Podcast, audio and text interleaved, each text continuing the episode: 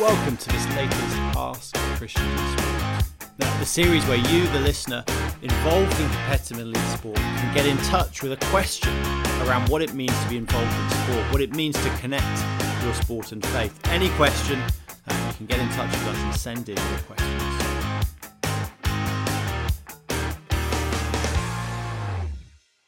In the last few years, we've received several similar questions from elite athletes, students, and parents of young sports people. They can be summarised in this simple question Dear Christians in sport, should I wear rainbow laces? We're aware that even the fact that people are asking this question and that we're choosing to answer it will anger some people. And in a way, that will be the point of this response. Firstly, what's the background to the issue? Well, this week in the UK is Rainbow Laces Week, a campaign from the LGBTQ plus advocacy organisation Stonewall, which says our iconic rainbow laces have become a symbol of inclusion across sport.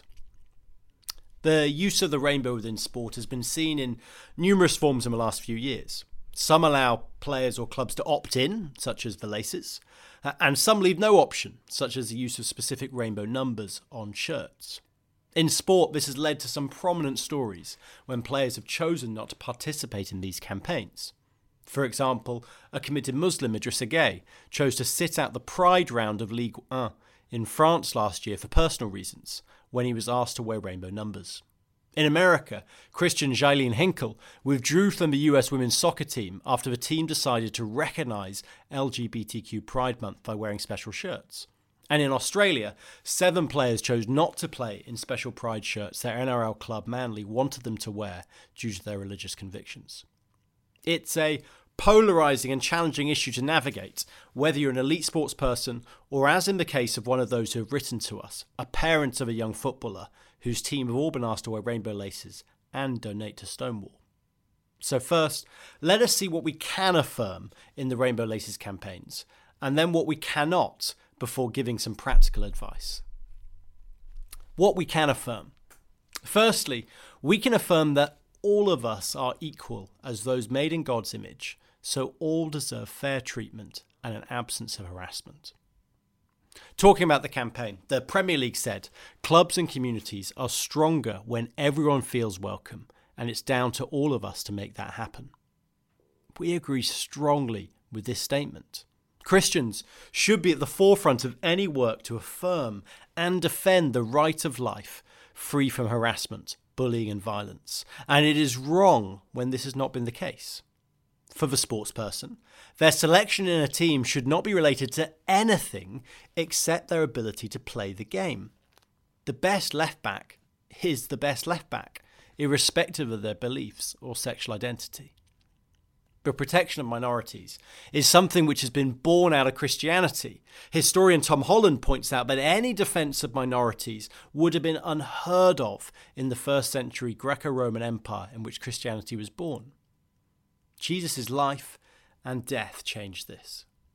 As Rebecca McLaughlin points out, when a poor man from a historically oppressed racial and religious group claimed to be God in human flesh, commanded love for society's most vulnerable, and died a slave's death on a Roman cross, he made the poor, oppressed, and victimized forever central to God's moral plan. Secondly, we can affirm that all of us are sexually broken, so we are called to be humble. As Christians, we have no basis for claiming to be better than anyone else. The Bible is clear that all of us fall short of God's good design in all things, including our sexual desires. As author Andrew Bunt writes, strikingly, the one person for whom this is not true, the one person who never sinned sexually and could legitimately have stood in judgment over others, exhibited the most incredible love and humility when he interacted with sexual sinners. As we look at Jesus, we're reminded of the right place for humility as we think about this issue. Those are two things we can affirm. What about what we cannot affirm? Well, firstly, we cannot affirm that sexual identity is part of our core identity. Western thought today argues that our identity is formed by what we are, what we think, what we feel, and what we desire. Author Carl Trueman argues that in our culture, this is now primarily seen with our sexual desires.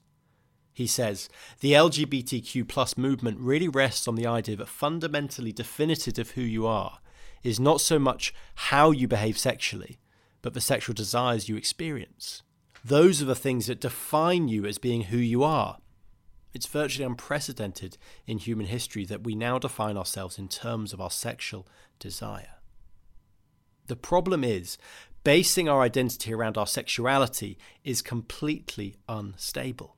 As Andy Robinson of the organisation Living Out states, even friends of mine who are happily married will acknowledge that there are ups and downs, times of joy and times of pain.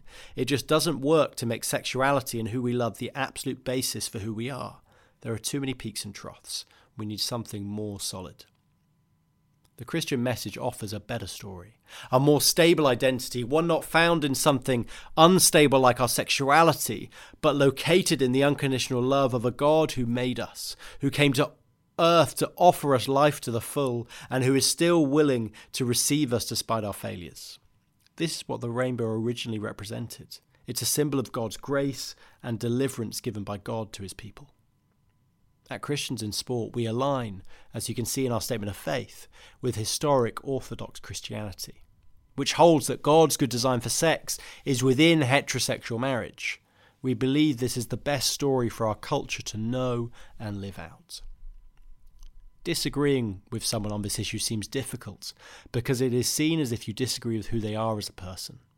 But, however you approach rainbow laces, if you're holding to the historical orthodox view of marriage, you will need to be willing to disagree with the prevailing culture here.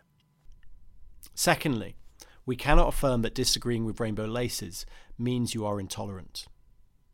Our secular Western society generally cannot separate love from affirmation. However, loving a person does not mean we need to affirm their actions. Jesus is the perfect model of this, often spending his time with the outcasts from society, the tax collectors and prostitutes, whilst also being firm on his disapproval of their lifestyles. Jesus' condemnation of sin never compromised his love for people. The central message of Christianity is that whilst God does not approve of many of our decisions and desires, his love for us still took Jesus to the cross for us. We can love and care for all those we play sport with, while still disagreeing with them on certain things. Symbols, which are meant to speak of inclusion, can very easily do the opposite. In this case, the rainbow promotes a specific ideology which excludes those who disagree with it. Australian Murray Campbell commented on the incident in Manly earlier this year by saying that this isn't a decision that they or any players should be forced to make. After all, the fact that Muslims, Christians, married, singles, gays, and others can already wear the normal jumper is a sign of inclusion. But we're no longer living in that world. Professional sport now comes attached to all kinds of amendments and attachments. So, what should we do? Well, fundamentally, we need to pray for wisdom to consider what we do. There is not a clear biblical command about wearing rainbow laces or taking part in those events, nor are there clear principles to rely on. So we pray for wisdom. And we need to be mindful that Christians may land in different places to each other on issues like this, and that's okay. We can see Romans 14 and 15 for more about that. So, some may choose to wear the laces and some may not to. Some may choose to take part in the event, some may not to. This decision partly depends on what the symbols mean. You see, if the symbol of rainbow laces is against homophobia and discrimination, well, we can be involved. But if it's a celebration of non biblical sexuality, we cannot. Unfortunately, it is not often clear what the symbols, in this case rainbow laces, are meant to represent. Wearing rainbow laces can appear to affirm what we might not want to. And equally, not wearing them may undermine what we want to affirm as Christians. So we need to prayerfully consider the implications either way. And we'd encourage you to talk about this with your church leaders and trusted friends. Whilst not saying that this is the only way to go, we have heard of one player who chose to wear a rainbow lace on one foot and a plain lace on the other. When asked, it provided an opportunity to speak of what he could and couldn't affirm, and gave rise to good conversations within his team.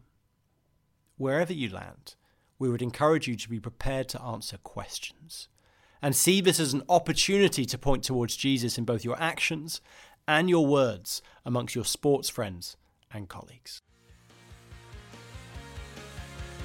Remember, you can email askcis at christiansinsport.org.uk or message us on social media uh, to ask any questions you have about connecting sport and faith, and we'll try and get to them uh, on another episode of Ask CIS. We'd love to hear from you. Till next time, bye. Have you signed up for Game Day? Game Day is our weekly devotional for sports people. You can choose the best day of the week and have a short five minute devotion sent direct to your inbox to read or listen to. Join hundreds of other sports people fixing their eyes on Jesus through Game Day each week today. Sign up now at christiansinsport.org.uk forward slash game day.